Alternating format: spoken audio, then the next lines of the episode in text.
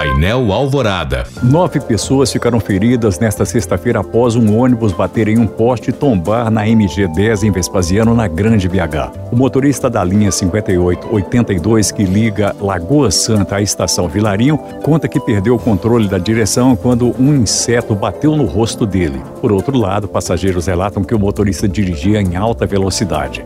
De acordo com o Corpo de Bombeiros, duas pessoas com suspeita de fraturas foram socorridas para o Hospital Risoleta Neves. Já os demais feridos foram encaminhados à Santa Casa de Lagoa Santa.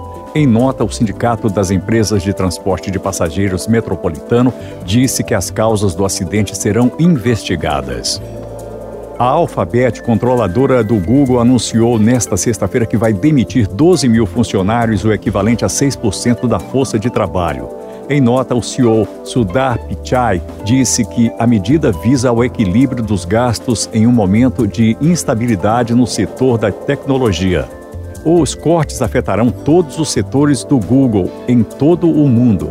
O anúncio da Alphabet ocorre em meio à onda de demissões em massa das chamadas Big Techs Apenas nesta semana, a Microsoft informou que vai demitir 10 mil funcionários e a Amazon 18 mil.